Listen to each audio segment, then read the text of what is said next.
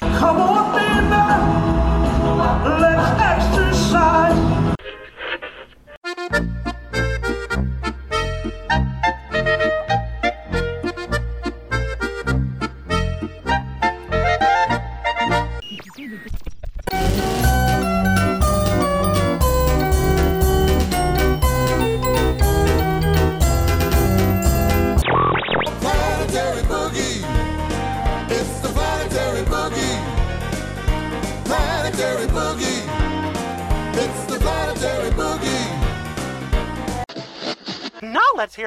story behind the magic. WDW Radio, your information station. Hello, my friend, and welcome to the WDW Radio Show, your Walt Disney World information station.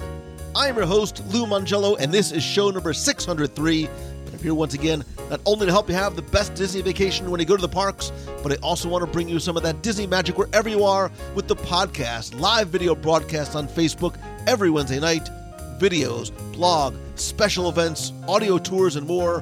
Whether you're planning your next trip to the parks or just love the history, details, secrets, and stories, there's something in the show for you because each week I'm going to take you from the parks to the screens and everything in between.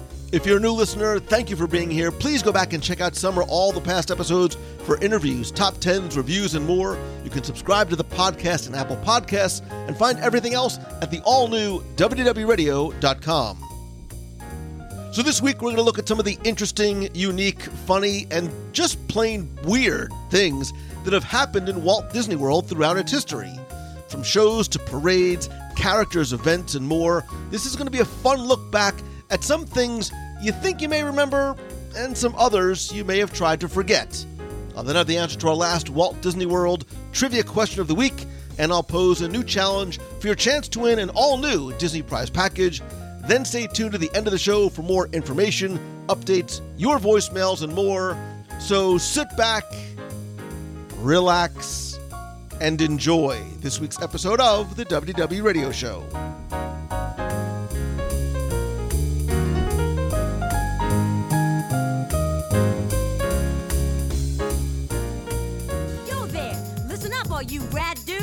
Walt's house is rocking with a mania that's hit the street with a brand new beat! Gosh, sounds like a party. Maybe I should bake a cake. Uh, oh, Timbers, Goofy. It's not that kind of party. It's a death jam. And we're invited to groove with the rest of the gang. That's right, Roger! My main man, Mickey Mouse, is busting fresh out of sight. He wants y'all to chill hard and bump the bump while the mania grooves your moves. Mickey Mania is taking control!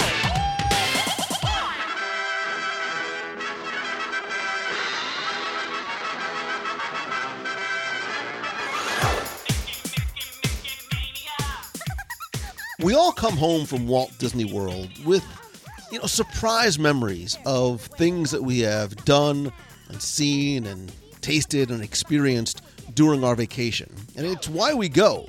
And it's why and how we often encourage other people to go because we come back and we share these stories that are often fun and funny and heartwarming, etc. And they often will make people say, like, wow, I can't believe you did that. That's so cool. But I think over the years, Walt Disney World itself has sometimes caused us to have similar yet very different reactions, not necessarily to something personal we experience with family and friends, but because we could not believe what we and every other guest that was around us just saw. And instead of, wow, cool, it made us ask, wait, what? And so this week, we're going to look at some of the things we cannot believe ever happened in Walt Disney World. And joining me once again is Kendall Foreman from the WDW Radio blog. You remember her from such shows as episode 442 Extinct Walt Disney World Things Other Than Attractions we would bring back, and show 589 the Disney MGM studio backlot in Burbank that never was. Kendall, welcome back. Hey, I'm glad to be back. Glad to talk about some stuff that actually did happen. Well, and I of- think that's going to be for some people because I, I think there's there's a little bit of like Mandela effect that's going to happen here. Like, do I did I really remember that happening or not? And I think we're going to validate some people's memories of things that I'm sure they would go to friends and family, go, "Oh, do you remember this thing in Walt Disney World?" And they'll be like, "Kendall, that never happened there." But in fact, they actually did. Yeah, that's where this whole topic came from for me. Was that the first one that I want to talk about? Um, that I ran across an article online one day, and I thought, well, that's is that what I remember? Or no, I think I remember something else. Was that real? And it kind of led me to dive into this whole topic of just these crazy things that kind of are just in the back recesses of your memory.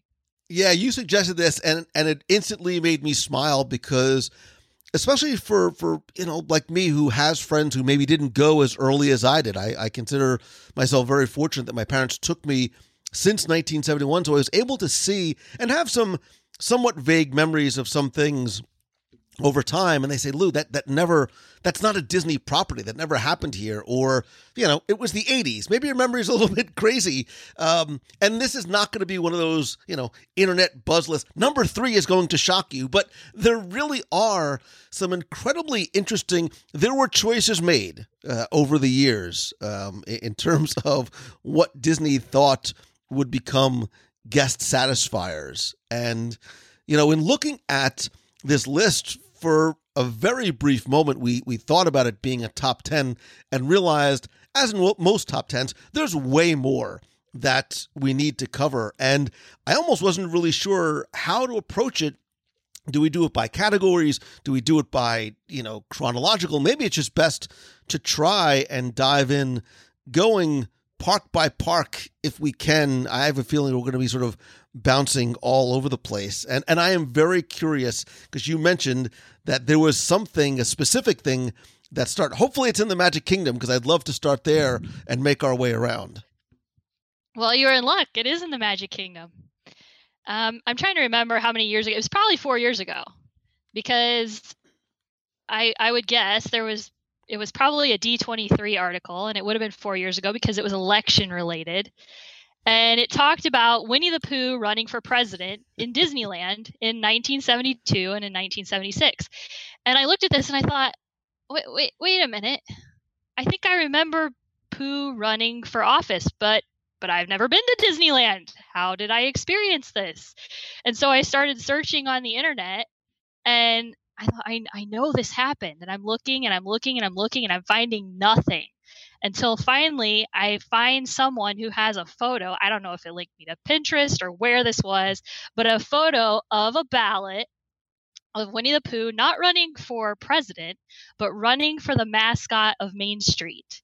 And he was running against Captain Hook. And this happened in 1995. Um, it was part of a, a Main Street summer celebration. I do not remember what else happened as part of that celebration, but I do vividly remember once it, it all started flowing back once I saw the picture. Remember walking in on Main Street and they would hand you this little kind of cardstock paper ballot that was perforated on each end and it told you in the middle to you know make your selection and you tore off either winnie the pooh on the one end or captain hook on the other and you would place it in the ballot box and each day they would elect the mascot whether you know whichever one won the most votes. And after you put your uh, ballot in the box, you got a little I voted for Pooh or I voted for Captain Hook sticker. So I guess this was not a secret ballot. I, I guess you proudly wore who you were voting for. And um, and I saw while I was looking, I never saw this personally, but they also had a Main Street Gazette edition that came out while this was going on. And then in the afternoons, they would have like a little mini cavalcade that went around the flagpole with Winnie the Pooh out in front with uh, with Tigger walking along next to him, and they were carrying a banner that said "Pooh is the mascot for you." And then after that was I imagined it was probably Mayor Christopher Weaver. I mm-hmm. I think he was probably around that long, but he was on a gazebo, kind of getting everyone excited for the for the mascot election. And then Captain Hook followed on a small uh, little boat float being piloted by uh, Captain Smee, or not Captain Smee, but First Mate Smee. And then they had uh, some some great fellow supporters there in Prince John and the Sheriff of Nottingham and John Worthington Fowl Fellow that followed along with Captain Hook's float. Do you remember this? Were you there for this? So you know, again, this is one of those things that when I see pictures and when I see the like the little cards and stuff, I have this memory, but I don't know if it's sort of like this retroactively implanted memory because we did. We went to Disney at least once or twice a year, so there's a good chance that I probably saw it. I, I wish I have a, a, a better personal recollection of it because it was it was a pretty big deal. Um, you know, both in Disneyland when it ran for the four years, and then Disney World when it ran in '72 and '76, and it was this promotion that not just extended from the four corners of the parks, but I think kids. I think there was like this promotion at, that was tied to Sears. They were able to sort of enter ballots or something and, sort of nominate party. Um, um, possible, you know, running people for uh, in in the party at Sears, and the the processional sort of went up Main Street, you know, to and from Cinderella Castle. And in again, in doing my research, I found some stuff from both Disneyland and Walt Disney World showing people holding, you know, signs Pooh in 72 and Pooh for president and Pooh's campaign promises were to put honey in every pot and a battle to lick the high price of ice cream cones. You know, again, not you know, I was only four at the time, so I don't really know what the political climate was in 1972. I had to imagine this was at the time, and certainly couldn't happen now, a very risky thing to do in the, you know, anytime you talk about politics, even if it's, you know, Pooh and Captain Hook related politics, you know, you open yourself up to, you know, to who knows what from where. So as as absurd as it was, it was probably something really fun too, and maybe even caught you know taught kids a little bit too, you know, about politics. Yeah, I remember specifically with the mascot version. I, I remember everyone in my family voting. And I remember that my dad voted for Captain Hook. He was the only one of us, and the rest of us voted for Winnie the Pooh. But I know we left partway through the I mean, that was at the height of the park hopper. So we left partway through the day. We did not see who won that day. Um, so I don't even remember. I couldn't find anything what they did when they finally announced who the, I don't know if they announced it from the train station or I imagine they probably had some sort of fanfare over who actually was named mascot for the day. Yeah, it um and, and I don't I couldn't really see how long these um how long it actually run for, you know, sort of where when the promotion began and when it ended. Um, I was able to find some some photos that people had scanned in of you know their buttons and, and things that they had won.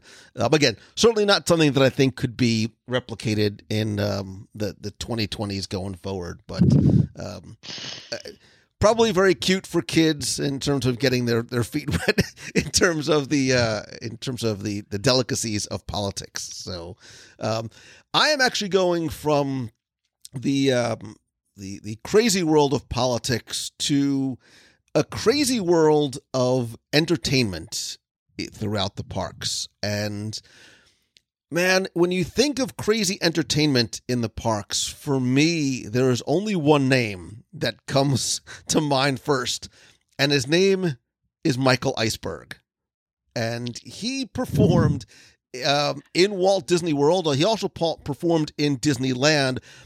Just to give you a little bit of background, so Michael Iceberg was a classically trained pianist. Um, started learning piano around age four, went to a little school called Juilliard, and somehow ended up in retail music sales. Um, was not able to do, you know, everything that he wanted to with this, um, but he became fascinated by this new keyboard and synthesizer technology that was coming really into vogue in the the mid 70s, you know, early 80s. And what he did was he programmed a lot of these machines himself, and he actually would gather parts and sounds from all of these different non musical areas and bring them to start creating music. And from what I understand, he was playing in a bar near the Disney studios in California where a number of artists would go in. Um, they were incredibly entertained by him. They kept on going back to the studios to the higher up saying, You've got to hear this guy. And eventually got them to come into the bar, and he was offered an entertainment gig in Tomorrowland in Disneyland. Uh, eventually, he came over to Walt Disney World, and he was Michael Iceberg and the Incredible Iceberg Machine. And he played in the Tomorrowland Terrace, which is currently um, Cosmic Rays Starlight Cafe.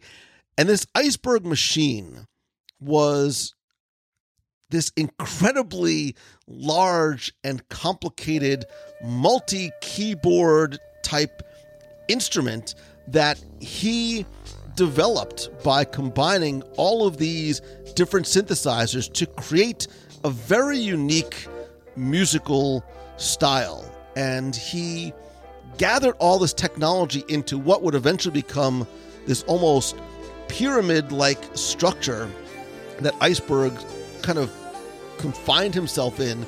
And it was this wild cacophony of music and sounds, but he was as much of a performer as the music that he was playing. He would stop in between songs and describe what the machine was and how it, he put it together and how he programmed it.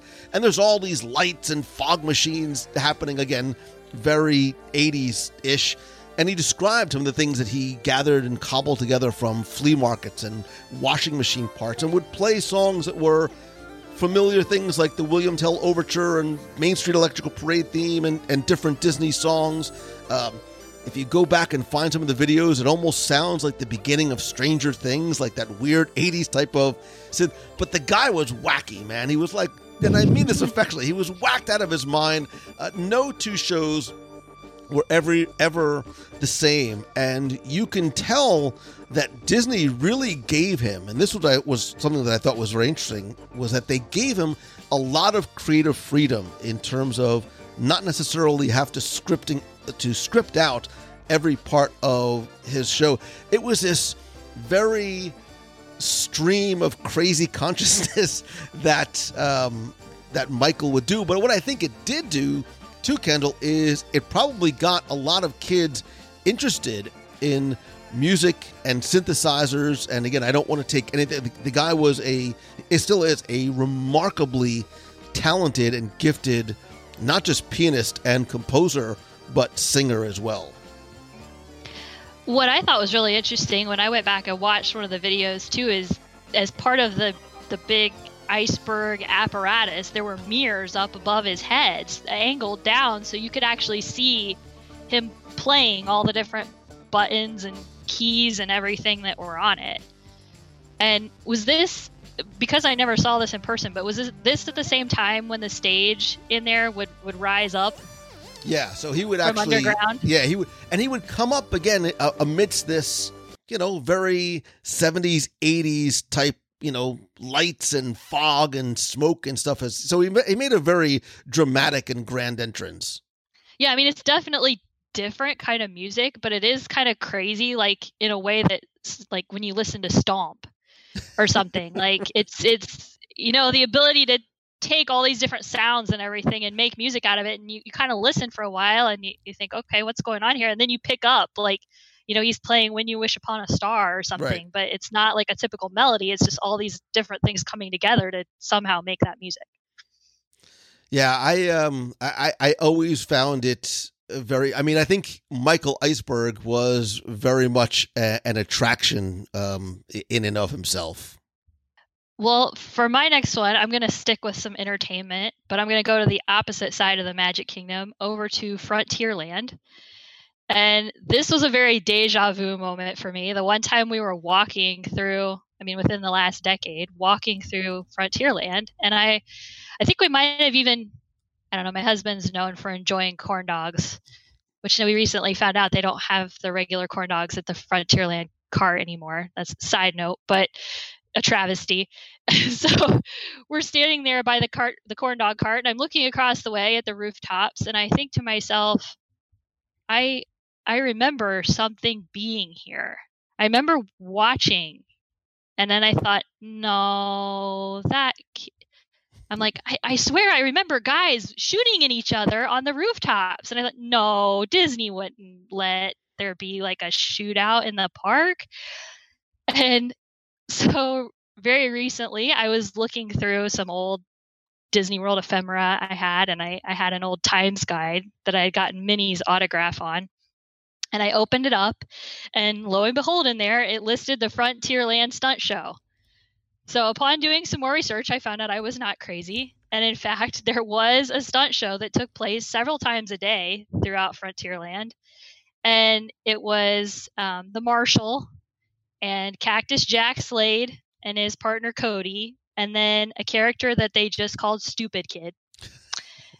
and Cactus Jack and Cody, uh, clearly annoyed with with Stupid Kid, would send him out to try to, you know, take down the marshal or whatever, which would not work. And the marshal would trick him and end up taking his hat. And all of this would take place on the Frontierland Promenade, kind of out in front of the Country Bear Jamboree.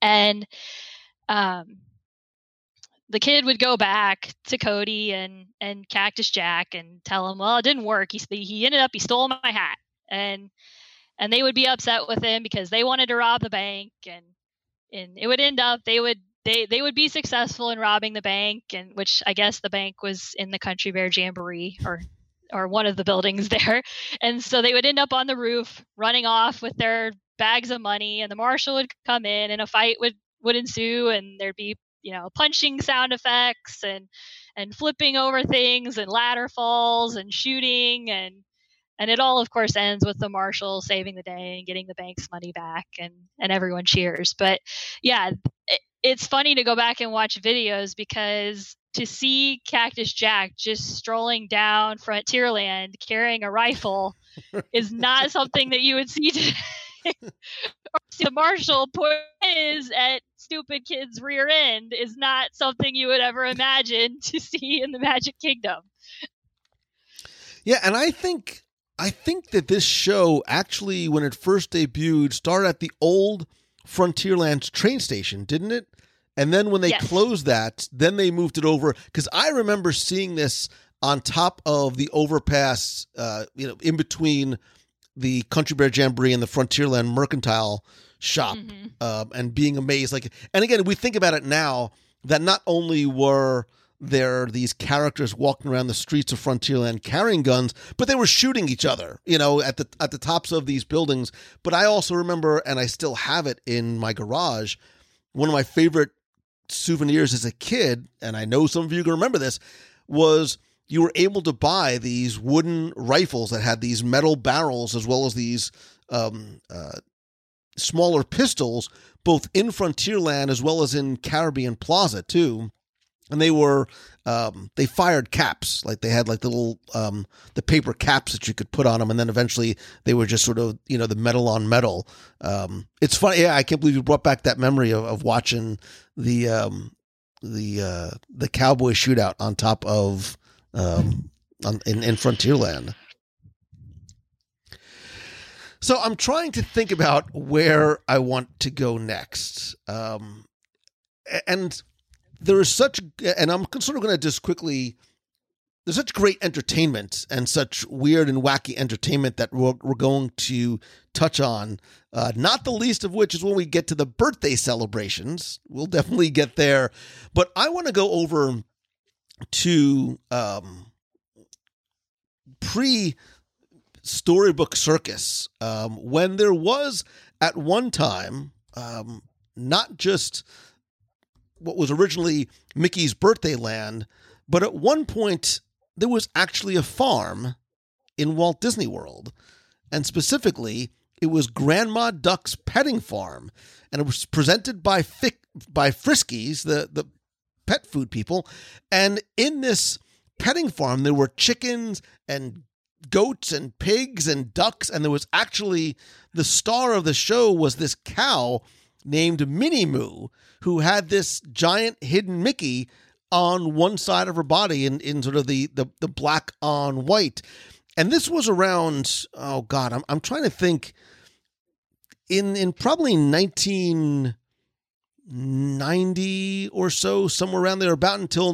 1996. And then they eventually moved, they moved Minnie Moo over to the petting farm in Fort Wilderness, where she lasted for a number of years. And if you're trying to, if you're, if you're trying to imagine where this is, the farm was where the entrance queue area is for Goofy's Barnstormer roller coaster. Now, this is again not a, a, one of the things that I get, Lou. You, you've got to be thinking of Disney's Animal Kingdom. There was no way at any time any live animals actually in Walt Disney World, but it was. Uh, Grandma Duck's petting farm was was a thing in Walt Disney World. I have, I remember being, um, I remember sort of being there. I don't remember necessarily Minnie Moo per se, but I do remember going to Mickey's Birthday Land um, when it opened. God, I guess it was it was his 60th birthday, so it would have been 1988. Yeah, I was a Mickey's Starland. I I never saw Mickey's Birthday Land, so I was Starland. And our extent, usually when we would head back there, we would make it about as far as Mickey and Minnie's house, and that was kind of all we did. But I have seen pictures of Minnie Moo, and and it's kind of fascinating to think about there being a petting farm in in a Disney park. I mean, I know there's one in Animal Kingdom now, but I mean, obviously it seems to fit a little bit better there. But the idea of there being one in Magic Kingdom is just interesting. And, and I never realized because I was never a big um, Donald Duck cartoon or, or, or comic or, or even animated series fan. I didn't realize that Grandma Duck's farm was not something that was just created for this fictional town of, of Duckburg in Walt Disney World, but it was actually a farm located in Duckburg. And, and there was a real, you know, Grandma Duck who came to Duckburg as a pioneer. Uh, so if you remember the um, the comics and the stories, that's where Grandma Duck actually came from. And I had no idea. I thought that was something that was just created for the parks. Um, when I went. Again, interesting choices for interesting times. We're, we're going to talk a lot about the um, you know the 80s and 90s. I think um, throughout our conversation today. Uh, let's see. For my next one, I, hmm, I I'm gonna go with the quick service restaurant that had five names. Do you know that? And, and this is it, this is almost maybe not as much a, as a, a weird, but it's just kind of hard to believe that there was a there's a restaurant that still exists today that has had five different names, five different themes. So can you think of what location this is? The first one that came to mind is is it, it it's in Fantasyland? Yes. Is it the Friar's Nook? It is. Yay. Yes. I, it was, although kind of bummer because I was hoping I was going to stump you with something. I, naive thought. Um, yeah, it started out as the Lancers Inn, which was a pizza place. Then it was Gurgi's Munchies and Crunchies. Then it was Lumiere's Kitchen, which I vividly remember they had a giant sandwich there called the Beast. Uh, huge piles of lunch meat and fixins on a bun. And then it was the Village Fry Shop. And now it's the Friar's Nook. And as soon as you said that, the first thing I thought of was how much I missed the pot roast mac and cheese that they had there. Um, and it's funny, you know, you mentioned some of these names like, you know, obviously we know where, where Lumiere's comes from. Whenever I take people through there or give people tours and and there's some really interesting um, stuff actually on the sign in terms of of date and what it what it represents. But when you ask them about Gurgi's munchies and crunchies 99% of the people have no idea who or what a Gurgi's munchies and crunchies actually is because they don't know the film that it actually came from. Yes i i have to admit i have seen black cauldron you're the one. Only once. but I now, but I'm I have, have to make it. that a Disney Plus pick of the week on the uh, on the Wednesday night live show, just to make people go back and and see a movie that they probably have. Yeah, yeah. Seen. You want to you want to talk about something it's hard to believe Disney did? That's the the Black Cauldron fits perfectly right. there. I I think I am going to lump another thing in there with that one is as far as a name change. I had the opportunity to visit King Stephen's banquet hall in Cinderella Castle. And that's something that I think is one of those almost false memory things for a lot of people because you think I I think I ate at King Stephen's banquet hall.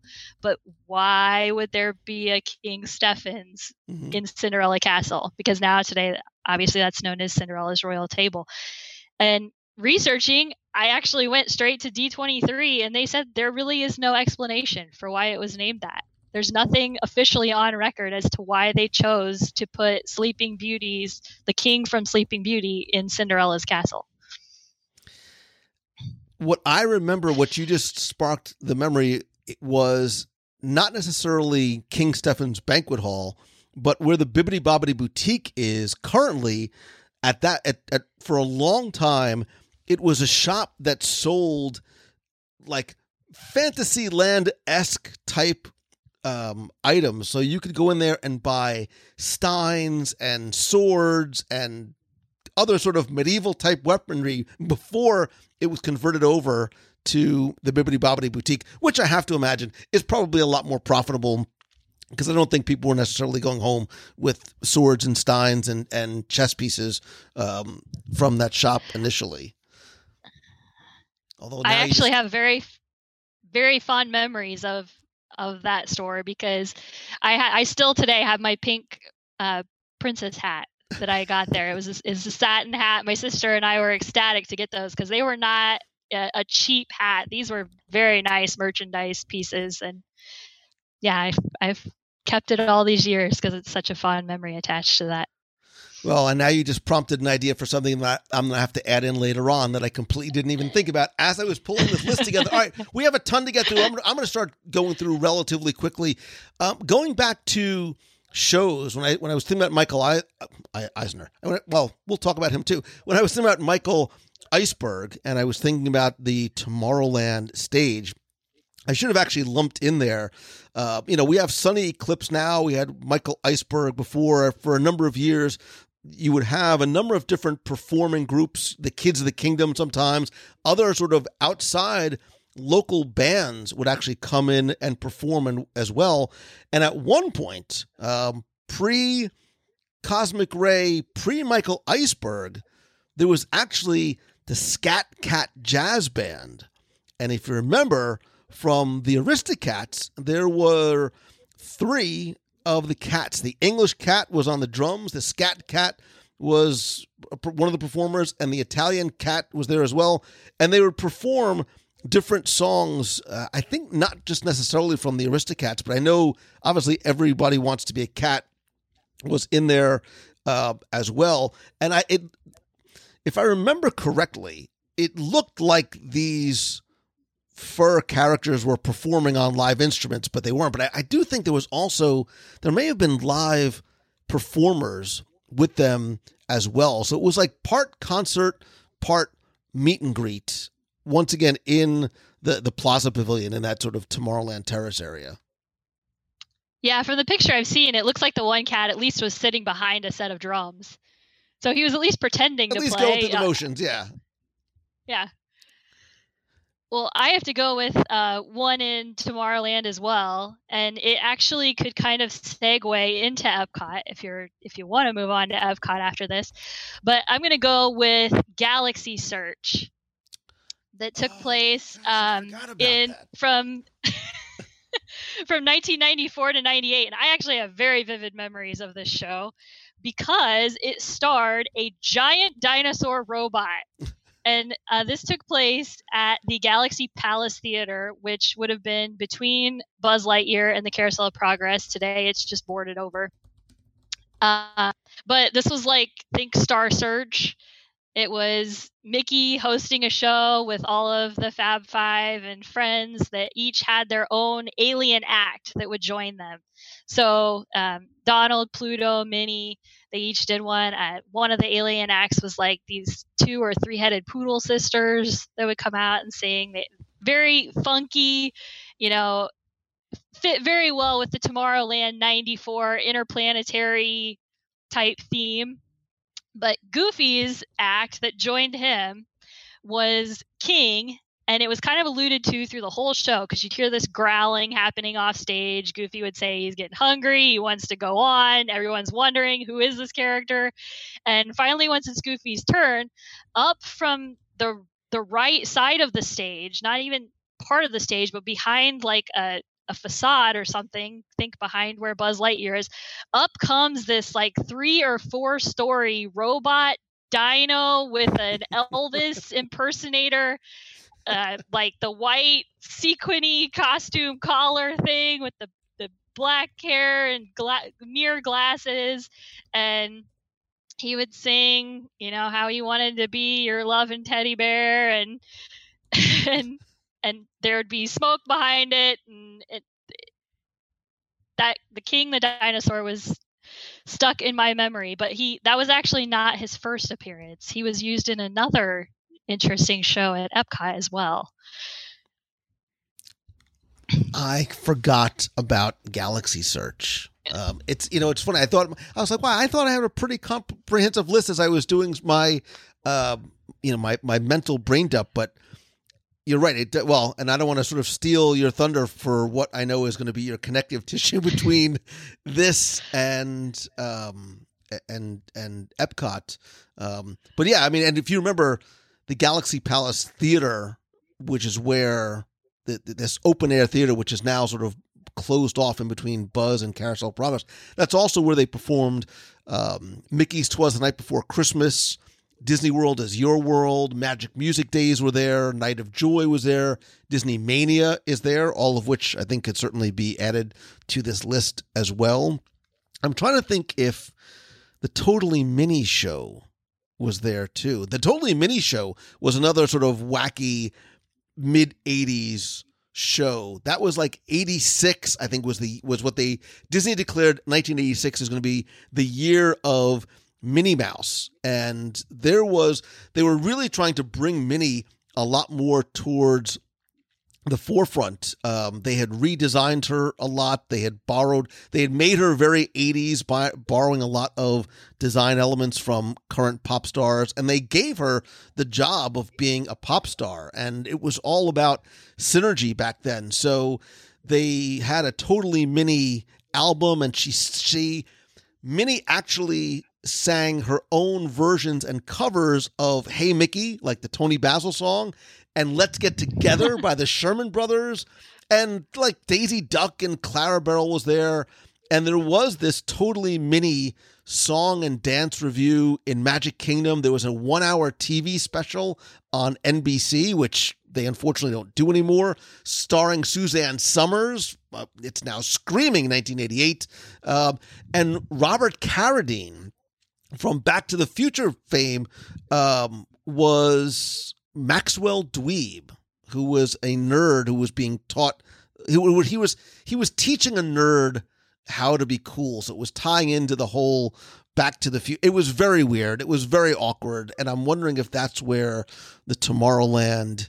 I think that's where where, where this one, this totally Minnie, this totally Minnie song and dance review and little mini workout show was happening while in order to tie in with the the TV special and the album and everything else that was going on in this whole synergistic world.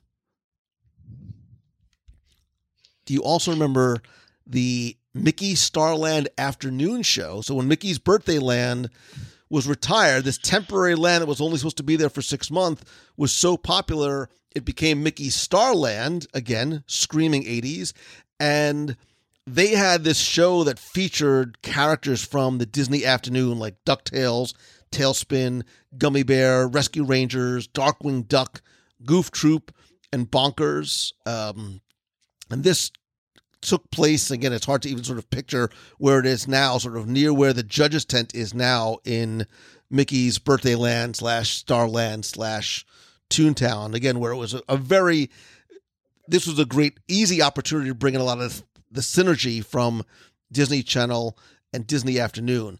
Before we get to Epcot, I've got to mention not one, not two, not three, but three things.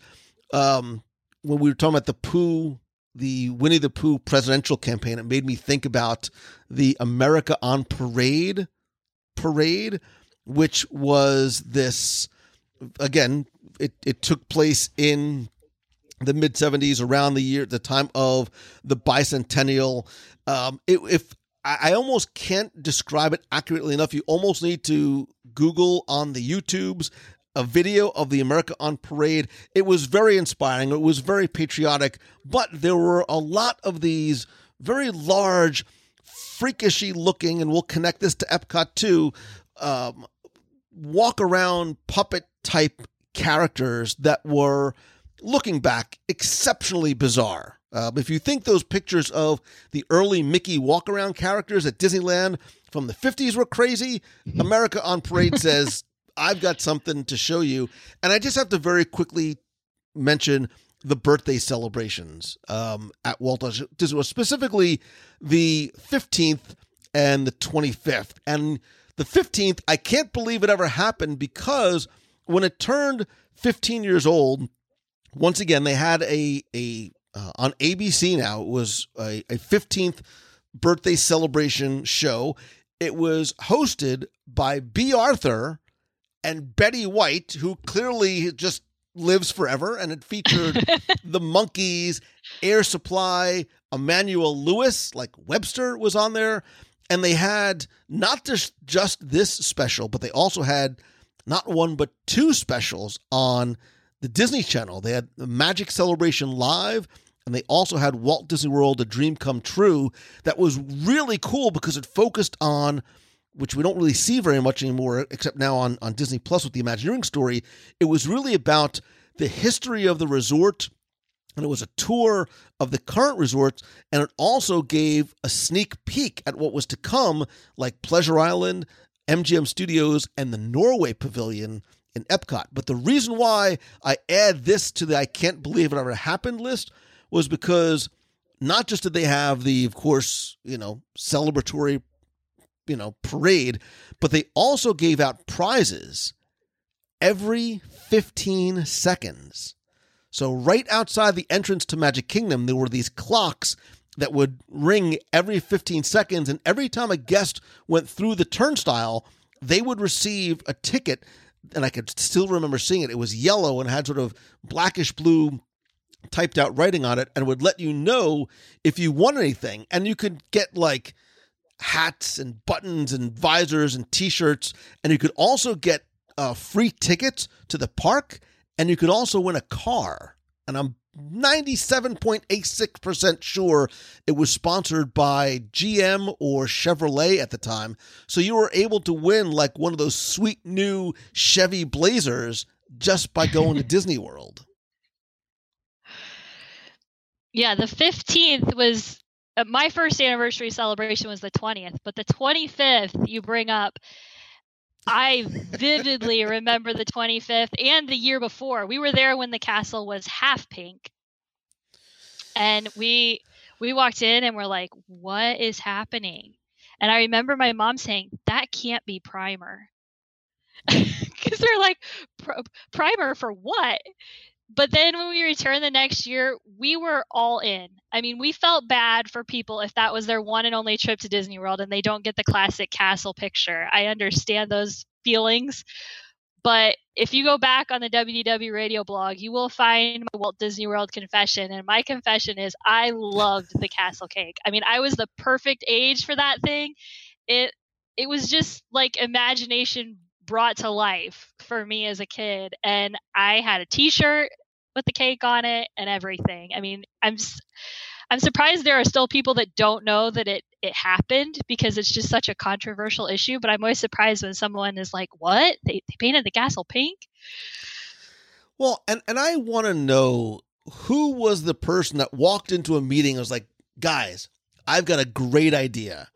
We're not only going to paint the castle pink but we're going to add on all of these little accoutrements to make it look like there's jelly beans and candy and candy canes and all these things on it. We're going to put a big 25 on there and we're going to put sprinkles on it and we're going to ruin everybody's pictures for the next 18 months.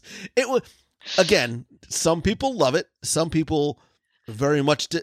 It was affectionately known to many as the Pepto Bismol cake because the choice of color very much um, reminded people of the color of, of Pepto Bismol, but they wanted to really celebrate it in a way that was going to be very impactful. And it was because I think it was so divisive for people. Um, I think some people were very upset going there. I- I'm almost hesitant. Well, whatever. I'll tell a story one day on the live on a Wednesday night live show about my experience with the pink castle cake and why it was the kiss of why due in part to the pink castle cake I almost didn't visit Walt Disney World for a, a long time, like more than a year. Um, but there were some people that liked it. Um, I, I think it was not just the pink, but I think it was all of these. They had these like inflatable extensions onto Yeah. the turret and stuff that almost. I mean, again, it was made to look not like a castle, but more like a, a, cake. Um, but they did do It, some. it did.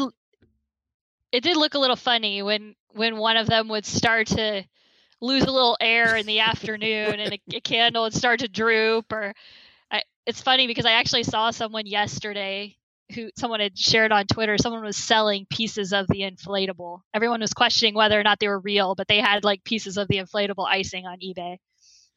and I'm sure that there's a collector that wants it. Um, but they also, I mean, they did some cool things for the anniversary too. You were able to get guest of honor badges. You could go to what was at the time the the Walt Disney Story and the Disneyana store, which was you wouldn't go to City Hall. It was the opposite side where um, currently the Mickey and Princess meet and greets are in by Tony's, and you can get a guest of honor badge, and they would give you a sticker that would mark the first year that you went, or you can get a special one if you were a first time visitor um, and the guest of honor, and you could also get.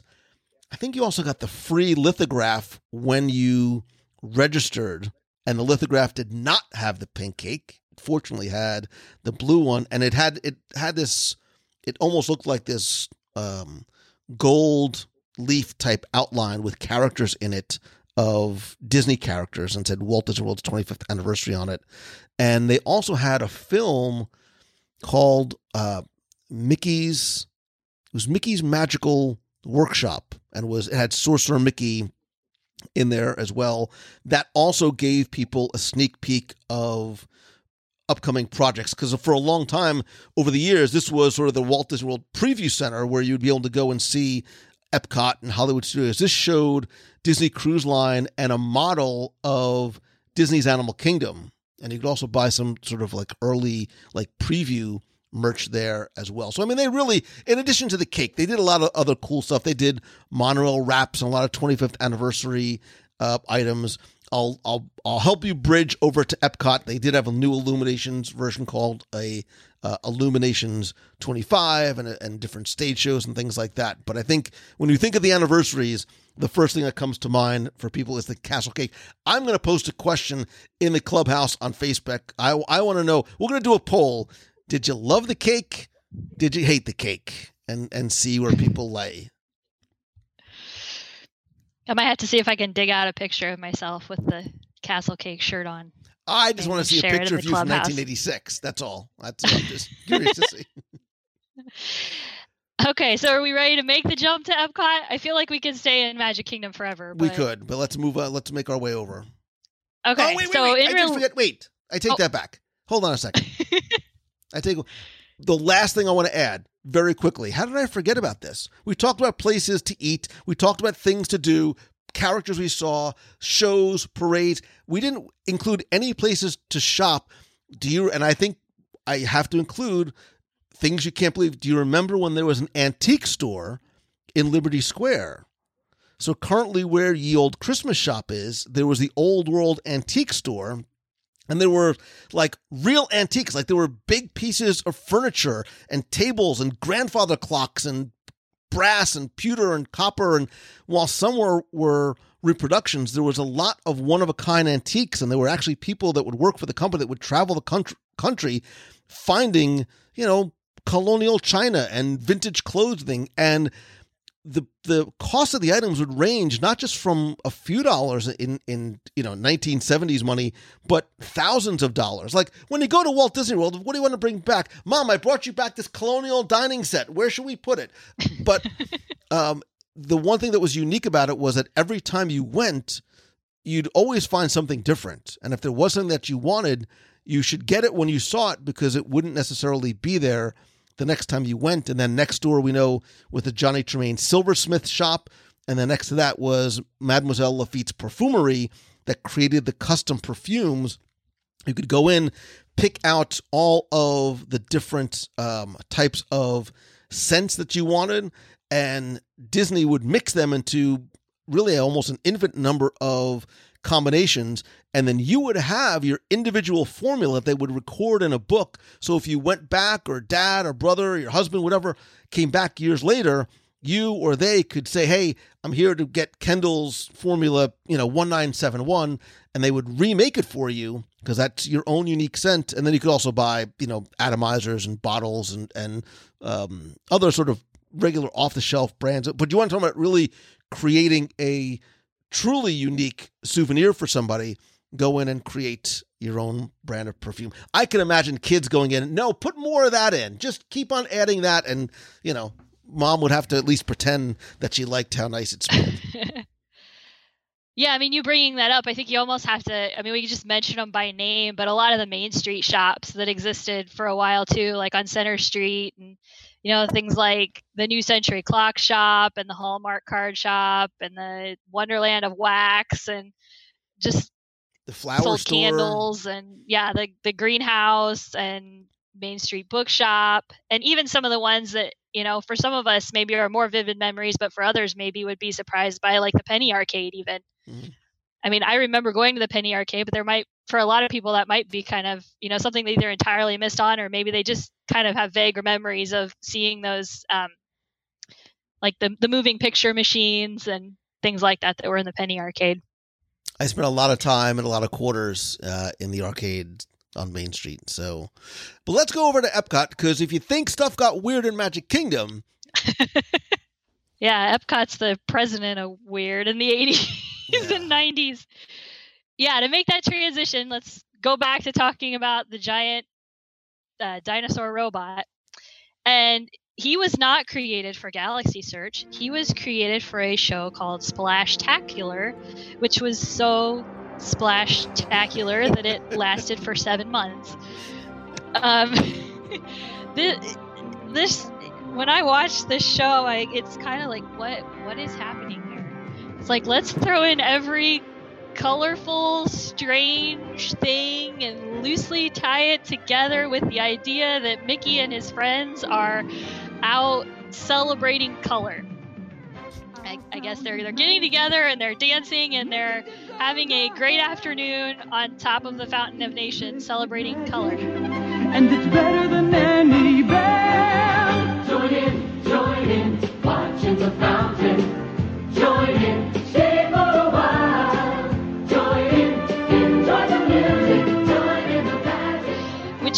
from what i understand i think that it was because of this show that we got the fountain of nations um, that it, they, they upgraded it to have the ability to do the timed uh, time to music uh, fountain show. That stuck around after splashtacular but uh, for this show yeah mickey's out there. He's in something that looks uh, kind of akin to a cherry picker up above the fountain and he's guiding the music and everyone's dancing and singing and and from off to the side comes I don't think she's ever named in the show, but kind of like an alien queen who is upset because her planet does not have color and so she has come with her giant chrome men on stilts with chrome Mickey heads on their chests. I don't I guess they must have loved Mickey even though they were the en- enemy. I don't know.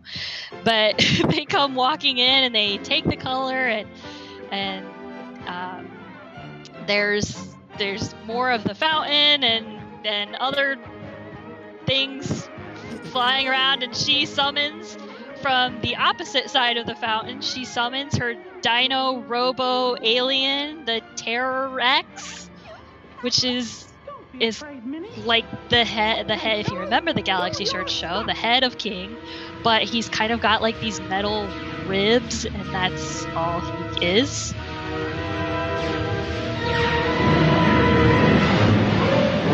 Mickey, it looks like it's up to us. Quick, Minnie, give me the exterminator. Let's see how you like this.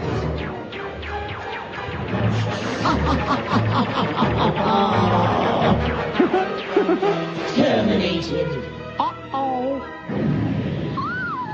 He, pops up to three to four stories with his metal ribs and his giant metal dino head and is menacing and Mickey does his magic and they win and everyone's happy and to finish it all off a giant rainbow comes up in front of spaceship Earth with a great big Mickey head and and everything's happy again I guess. Listen, Yes. it sounds like Kendall has been, you know, dipping into the liquor cabinet, but that is a pretty accurate description of what this show, which uh, at when it was advertised, was this like unforgettable viewing experience. Like this was going to be the game changer show with these Disney characters and 50 plus dancers and pyrotechnics and it's so good it's only going to last 7 months because they realize that not only is it confusing but it's not very popular and what they what what Disney said when they decided to close was it doesn't really sort of mix into these revisions that are are coming to Epcot as part of the 1994 updates. It's it's not appropriate for interventions. Is actually the quote that they used. This you know this Pterosaurus. I- um, this giant dinosaur head, um, and, and even though it was based on a show that was relatively popular in Tokyo, it just never really sort of found its way here um, in in Walt Disney World. I think because it was so very bizarre and and so very difficult to um, to follow in- terms of of story. And I think while guests were were happy to see uh, Disney characters in it, I think the rest of the show was was it wasn't even like funny wacky. It was just like you know it was mid '90s wacky wacky. it, it, I guess if you took Fantasmic and and uh yeah,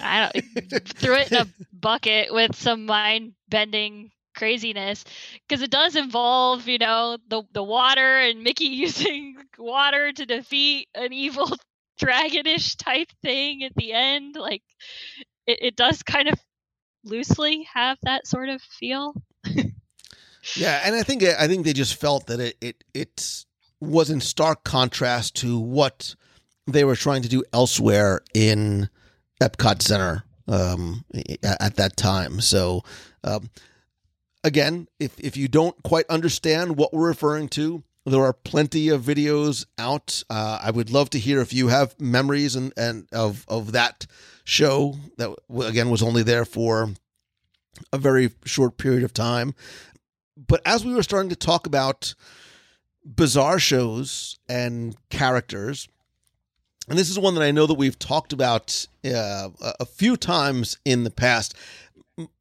My mind goes right not to Future World, but to World Showcase, and a character that you probably would not have expected to see in Walt Disney World. But if you're looking for around this same time, 1994, if you're looking for an ambassador of friendship at Epcot Center, who else would you task with that title other than Barbie? Like Barbie, like the Barbie Dreamhouse Barbie. So Epcot and Mattel get together and they say Barbie is the perfect representative because she represents so many other cultures. Oh, by the way, Mattel, also sponsors Sport, uh, Small World and an, a toy store in Disney Village and Marketplace. But there is, uh, and I, again, there's, I think we had a, and I'll link to it in the show notes. I'll remember what show we talked about this really at length. But there was this 20 minute show that took place at the America Gardens Theater in front of the American Adventure when Barbie would roll up literally in her super duper duper stretch pink limo And the show debuted in late 1993, um, right around Thanksgiving. The first version of the show debuted uh, around Thanksgiving. It closed the next day, and they for rewrites. Like it was so not awesome that it, the original. If you saw the original version of the show, congratulations because you're the only one to see it because it literally changed the next day and they inserted some new video they inserted some new music they changed some of the the jokes in there and then it, it reopened in christmas 1993 and they had some other characters like skipper and Stacie and Jazzie and some of the other ones uh, in there as well. Again i think for a park that started off having no characters at all. I think the magical world of Barbie show as her opposed to a Disney character being this you know global ambassador of friendship was a, was a very interesting choice but I think too Kendall they also realize we've got to bring in something especially into World Showcase to make it more attractive to children. Yes. And and enter uh enter my sister and I. because the first few trips our family made to Disney World, we visited Magic Kingdom and then we visited Magic Kingdom and MGM Studios. And when it came time for the next trip, we had seen that Barbie was going to be coming to Epcot. And at my very young age, if I if PowerPoint had existed, I you could have imagined me making a PowerPoint presentation for my father of all the reasons why we should go to Epcot and all the stuff that these two little girls were going to enjoy there. And number 1 was Barbie. Like we were convinced we have to convince dad to take us to Epcot so we can see Barbie on stage. So if that was what they were after, they at least got our family to go to Epcot because we have several photos of us watching the the magical world of Barbie. And did you get one of the special Walt Disney World like special edition Disney Fun Barbie dolls or did you get the glam auto pink Cadillac limo for your new Disney Barbie doll? I never did get a, a pink limo, but I, you know, I've looked at that Barbie and that's one of those I can't remember if I actually had it or like a false memory kind of thing that I just wish I had it. I'm not sure. Cause she and, and if you're remembering the pink limousine, it was actually created for Mickey for his birthday celebration. And then it was painted pink and they added sparkles and all kinds of Barbie memorabilia inside. So it was a recycled car that, that they had used for Mickey and then eventually brought over to Epcot uh, for use with Barbie. I think um, I'm going to stay in World Showcase for the next one. And I'm going to go with Surprise in the Skies um, in 1991, which I think was very aptly named to line up with the surprise celebration parade happening over at Magic Kingdom, which we never did. We never mentioned that the giant inflatable float parade for the 20th birthday. But at, at Epcot, they had Surprise in the Skies, which took place on the World Showcase Lagoon, and it had everything. It had boats, it had flags and kites and streamers and fireworks and paraplanes piloted by Mickey and Minnie and Pooh and Chip and Dale. And I, I don't think there was any particular story associated with this, from what I can tell. It just it looked like it was a lot of stunt work and and pageantry. And then the one thing that was at least I thought was unbelievable with this show, aside from the fact that characters were piloting paraplanes was toward the end of the show there were these giant like jack in the box type boxes in front of each country and to, to cap it all off out of them would pop these inflatable uh, huge mickey pooh robin hood and several of them were dressed to fit whatever country they were standing in front of. Uh, so like Pluto had on a beret and he was in front of France. Uh, Mickey was wearing his patriotic gear in front of the American Adventure. Winnie the Pooh was dressed like a Canadian Mountie. We had Viking Goofy, but these things were huge. I mean, several story inflatable, and I'm not sure how quickly they were able to deflate them and stuff them back in the box when it was all over. But it's it's pretty impressive if you find a video to see them pop out that quickly at the end. Well, what I remember about Surprise in the Skies, and to be clear, Surprise in the Sky was a daytime show, right? It was really it was a daytime Yes. show that took place on and above the lagoon. Ladies and gentlemen, boys and girls, Epcot Center is proud to present over the World Showcase Lagoon, Surprise in the Sky.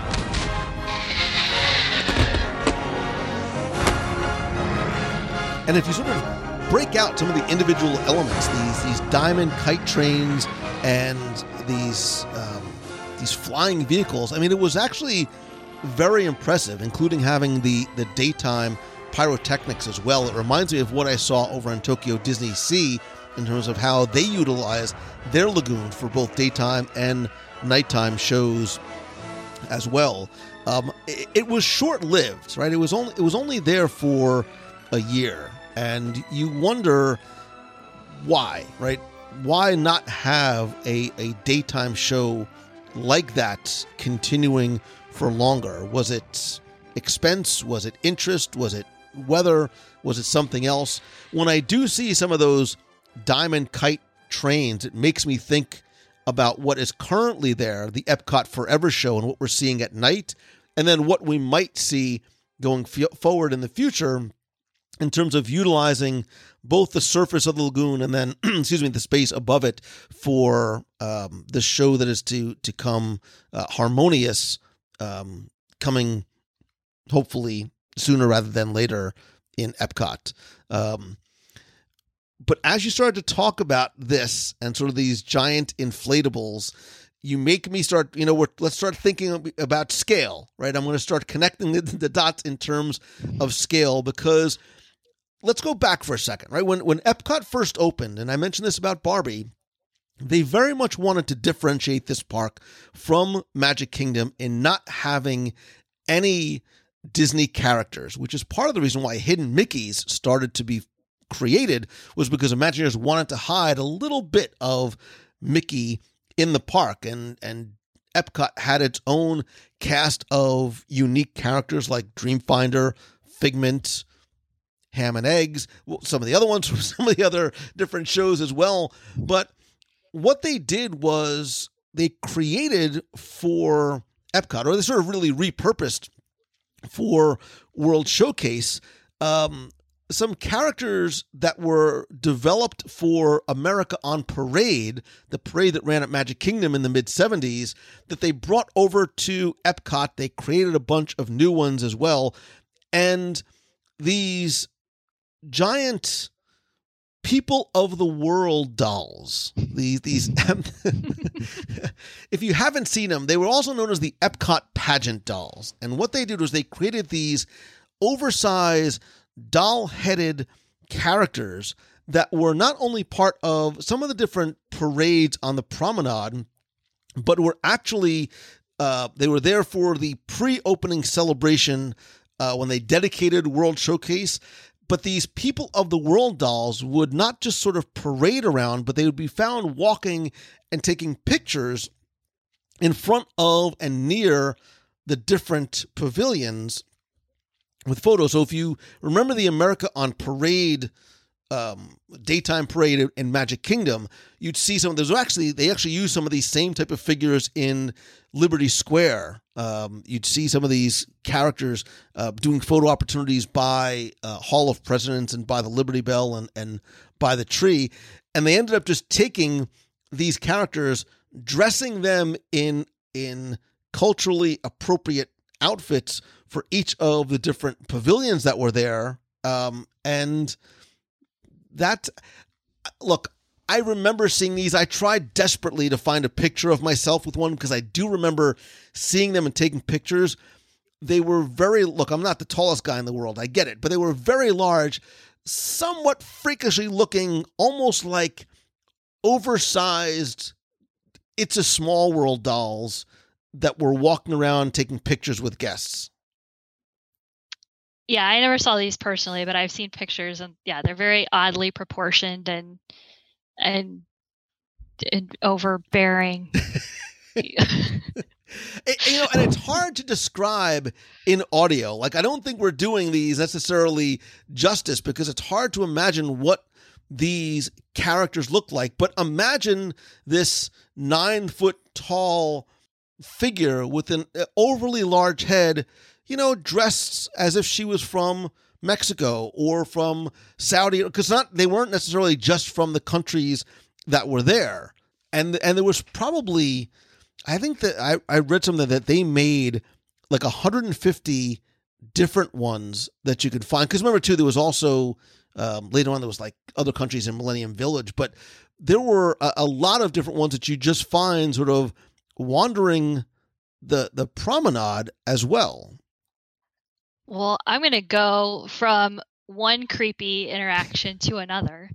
Only this one's over in Future World. And there were actually, uh, when Test Track opened, there were walk around crash test dummy characters. I forgot about those. And if you can find a photo of these online, they they are very definite nightmare fuel. Like these things are coming for you.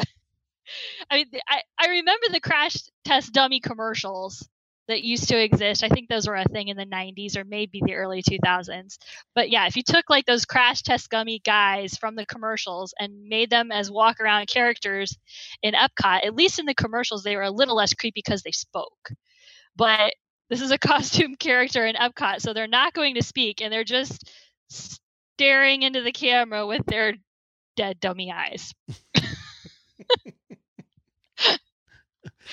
I, I want to just quickly. Um, there's a couple of sort of smaller ones that I want to mention. Again, we're we're talking. You know, if you if you look, Kendall, none of these things are are permanent sort of attractions or installations, except for maybe one that I'm going to touch on here. But they're you know parades or shows, and sometimes there are also some individual acts that you will find throughout the park. So, for example, do you remember the Kristos? K R I S T O S, which again, go with us here.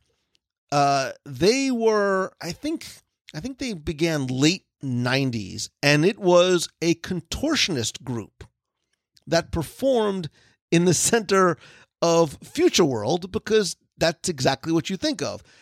They were actually, they, they again trying to describe it.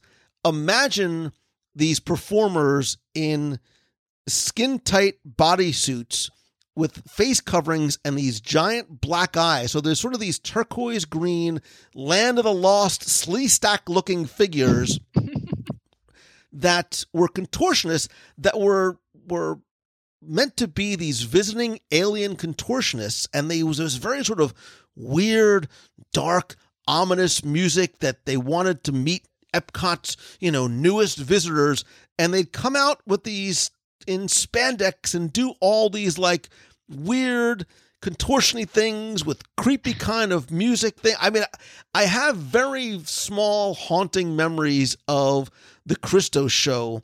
Um, but I do believe it lasted. You know, they they were there for a number of years, um, out in front of spaceship, like on the you know in the center courtyard behind Spaceship Earth.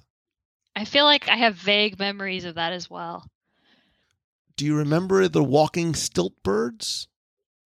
Do you remember the giant No. stilt birds? So after okay, so pre Tapestry of Nations, there were these giant troops of stilt birds that would walk around you're looking at me as if I'm crazy. I swear, it's true.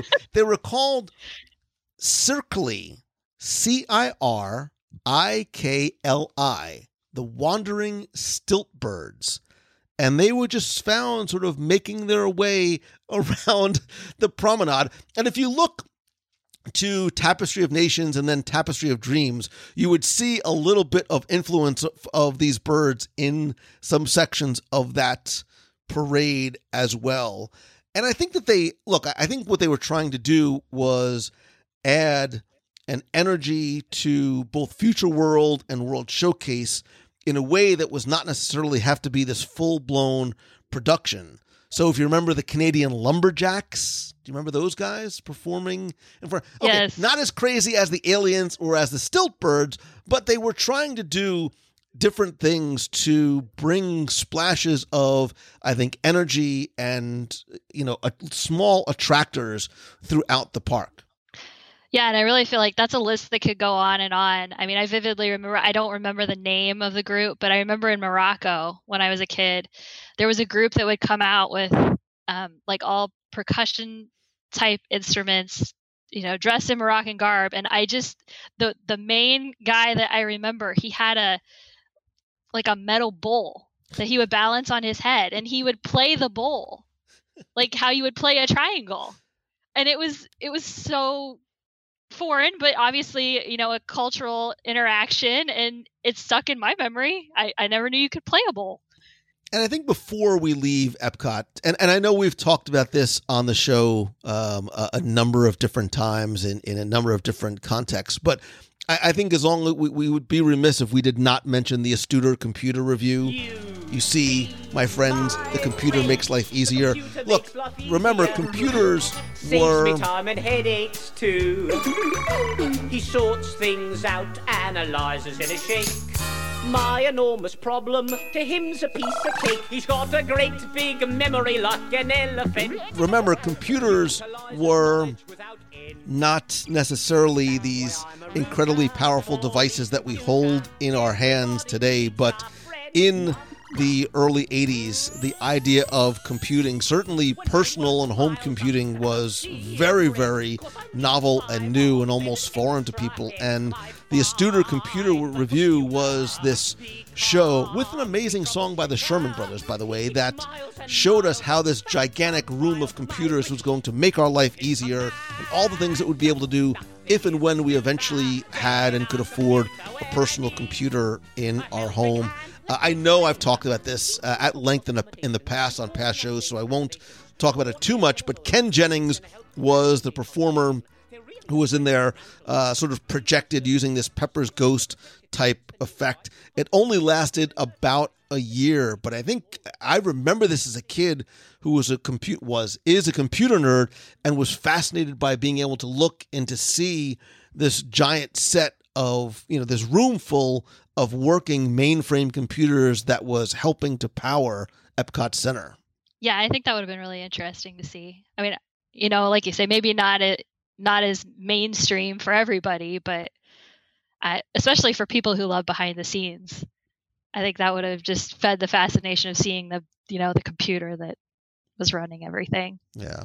But look, I actually before before we leave Epcot, I have one more thing that I'm surp- I'm shocked that you didn't bring up. The Epcot Daredevil Circus Spectacular. I, I we cannot leave Epcot without discussing this. Just put aside the the idea of a circus in Epcot, but the fact that they built a stage on top of the Fountain of Nations that was able to withstand the weight of all the trapeze equipment and like five elephants.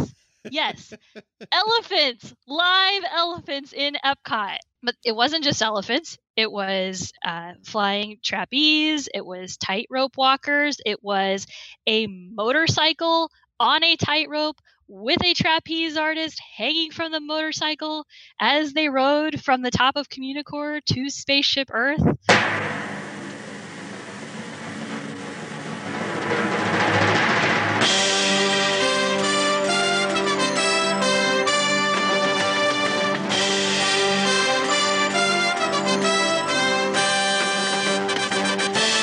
Ladies and gentlemen, boys and girls, Walt Disney World proudly presents Epcot's Daredevil Circus Spectacular.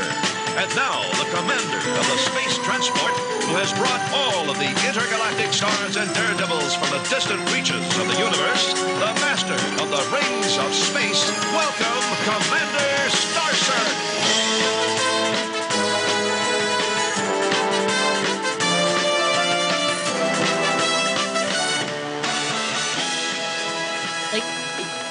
go back. I encourage everyone find videos of this. Watch it because it's just everything is like it can't get more amazing than that. It can't get more unbelievable than that. And every one of them does. Every act that came out there for this futuristic circus is just more wild than the last. Lest we forget the Wheel of Destiny. Like it was. It was, and it, the Daredevil Circus Spectacular could almost warrant its own show because there was so much to it, right? And so when you mentioned the elephants, they, they were called Martian mastodons. I don't know why Disney felt that they had to sort of like sci-fi and space up everything that they did. But I, I think, and, and again, we can almost go into a, a much longer description of it. But if you want to go and, and watch the video and understand why this very much has to be on the list, I think as we as we make our way out from Epcot, I think what all of these things do, and look, there's other things that we can add in, in into um, this list too. I, I think there's a few other things that could probably warrant the list, but but I think what it indicates is that they never really they really had a tough time trying to figure out what Epcot was and was supposed to be and what they wanted it to be.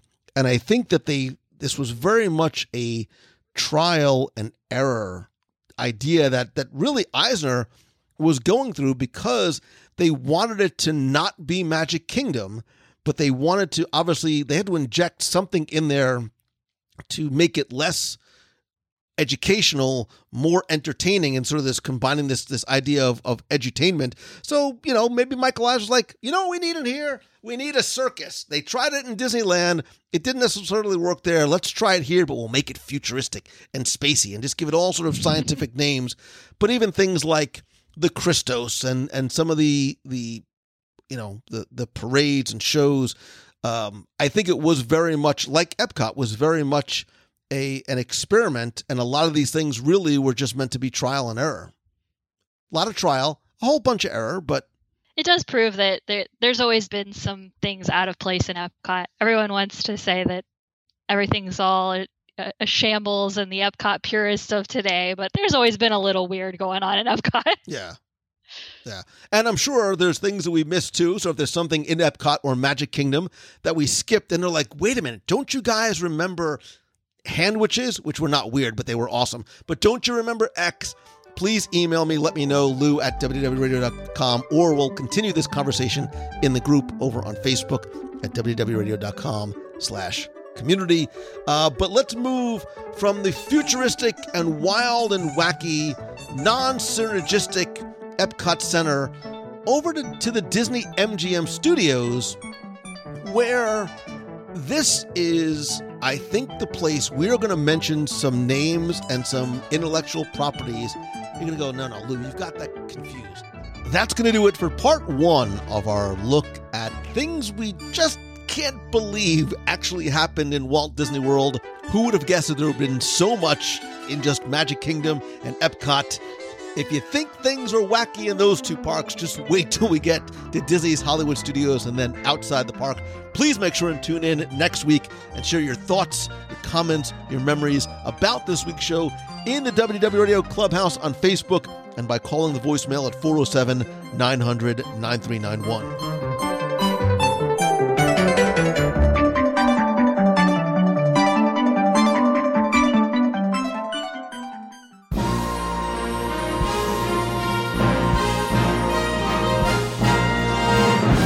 Time for our Walt Disney World Trivia Question of the Week, where I invite you to test your knowledge of Walt Disney World's history or just see how well you pay attention to the details which you see, hear, taste, or remember. If you think you know the answer, you can enter via our online form for a chance to win a Disney Prize package. Of course, before we get to this week's question, we're going to go back, review last week's, and select our winner. So last week's question was a salute to all pavilions in World Showcase, but mostly Japan, because in that pavilion, which, yes, is my favorite, there was a gift that was given to Walt Disney World, specifically Roy Disney, from the Emperor of Japan. And this gift was originally located at the Polynesian, but was moved to Epcot when it opened. And I asked you to tell me what item in the pavilion was that gift. So, first, thank you and congratulations to everyone who entered and got this one correct and knew that the answer is a Japanese lantern or a Toro.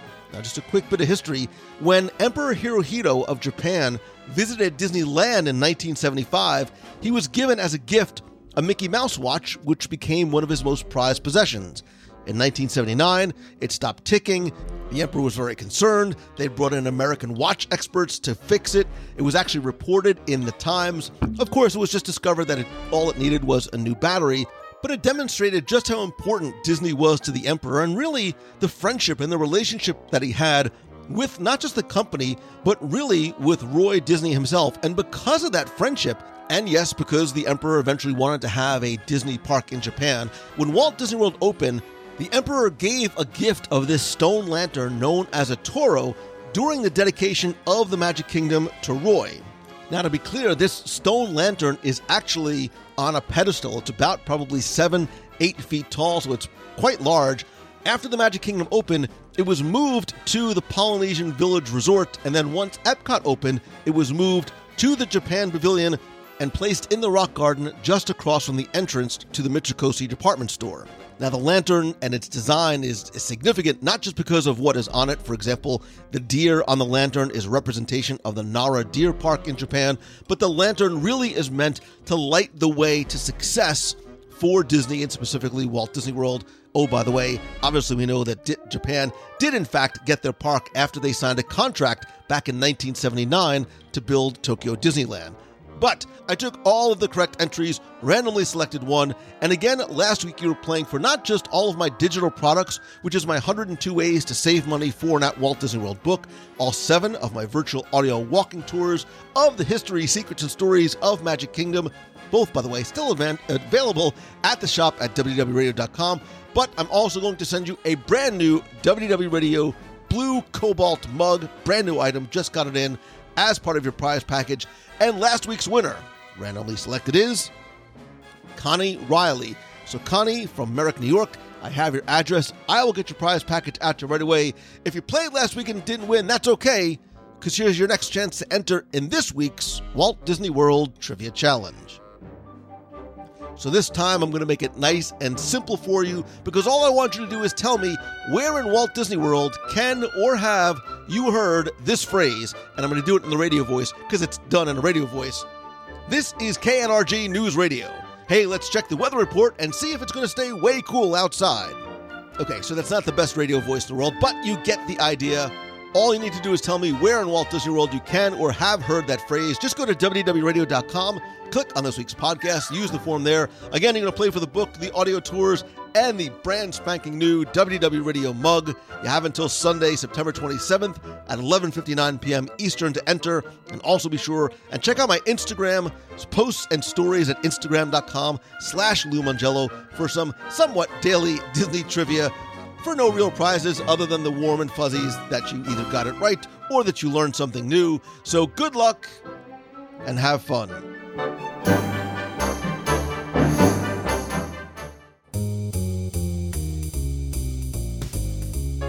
That's going to do it for this week's show. Thank you so much for taking the time to tune in this and every week. On a personal level, I have to say, quick thanks again to you. Um, this past week, my mom passed away after being in the hospital for the past nine months, and you really have demonstrated what I have been saying all along that you are not just friends, but you're really our family, and the incredible thoughtfulness and kindness and outpouring of love and empathy and compassion has been nothing short of overwhelming. From cards to phone calls, messages, emails, social posts, and deliveries of homemade matzo ball soup and, and cupcakes. Um, I don't want to take too much time, but please know that I will never, ever forget this and what you have done. And you have given me incredible solace during this time. And it really is a testament to this incredible family that you have not only helped create, but are such an important part of. So, from me and my family to you, thank you. I, I love and appreciate and, and cherish you, and I know that my mom does as well.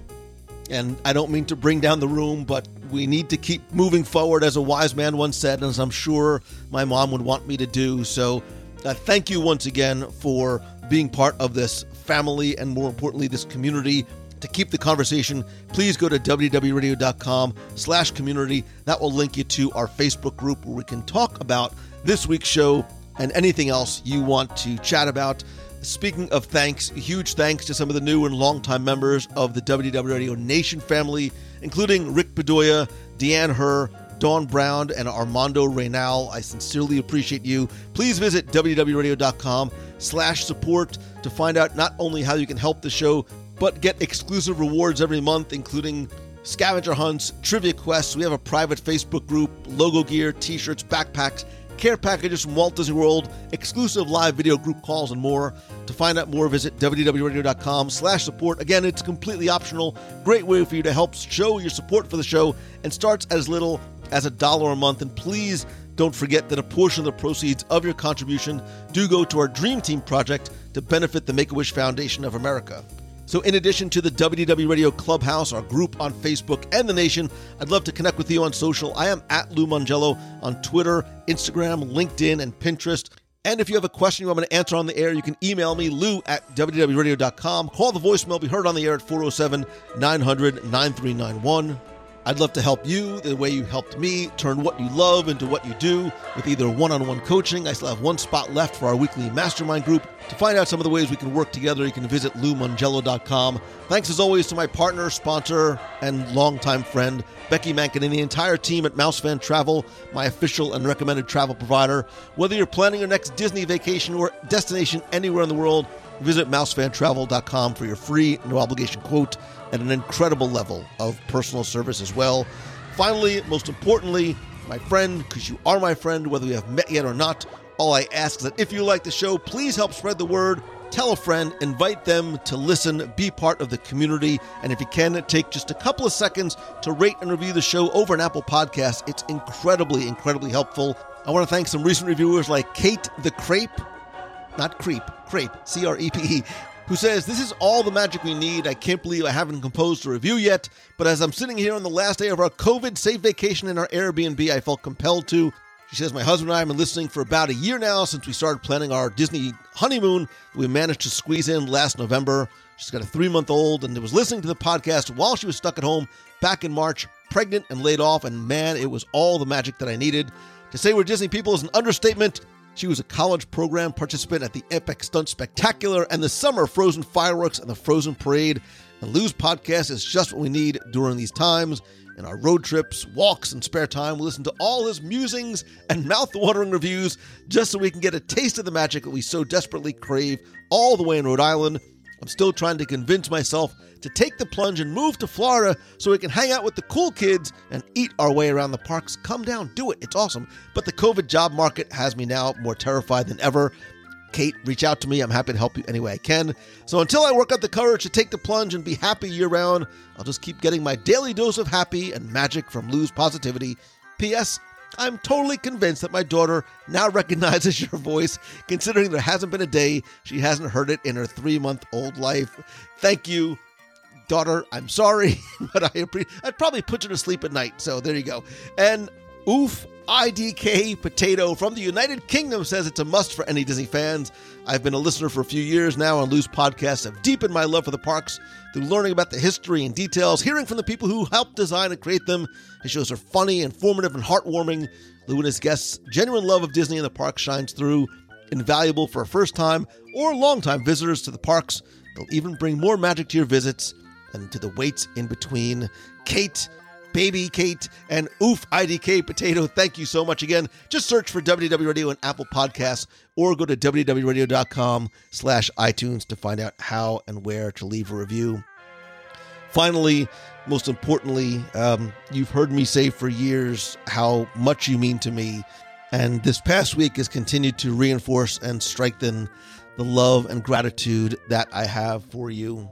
I promise you that I've read every message, every comment, every post, every note, and the incredibly meaningful and thoughtful flowers that you collectively as a clubhouse sent to the funeral.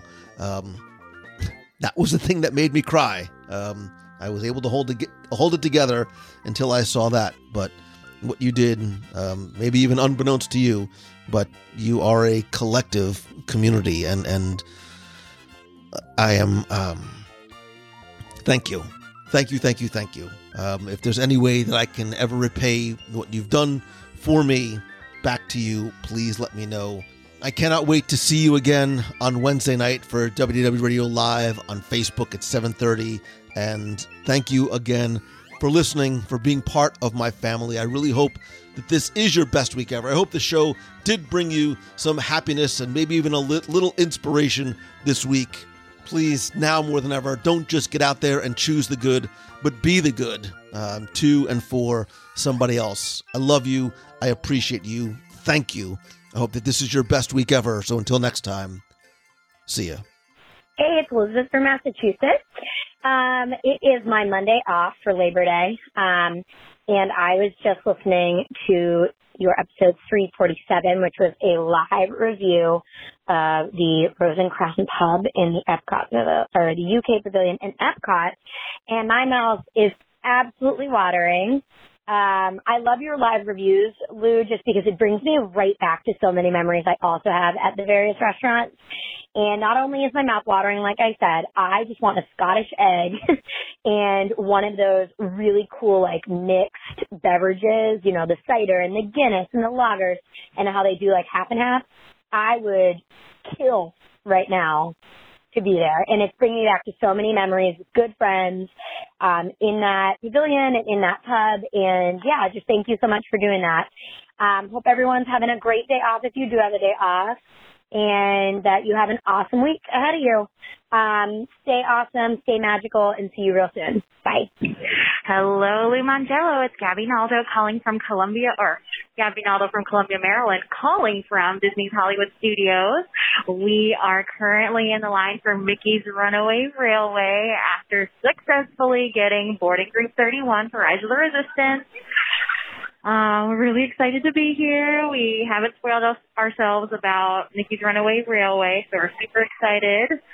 Um, and yeah, we're about midway through our trip, our trip, and we can't wait to see what the next few days have in store.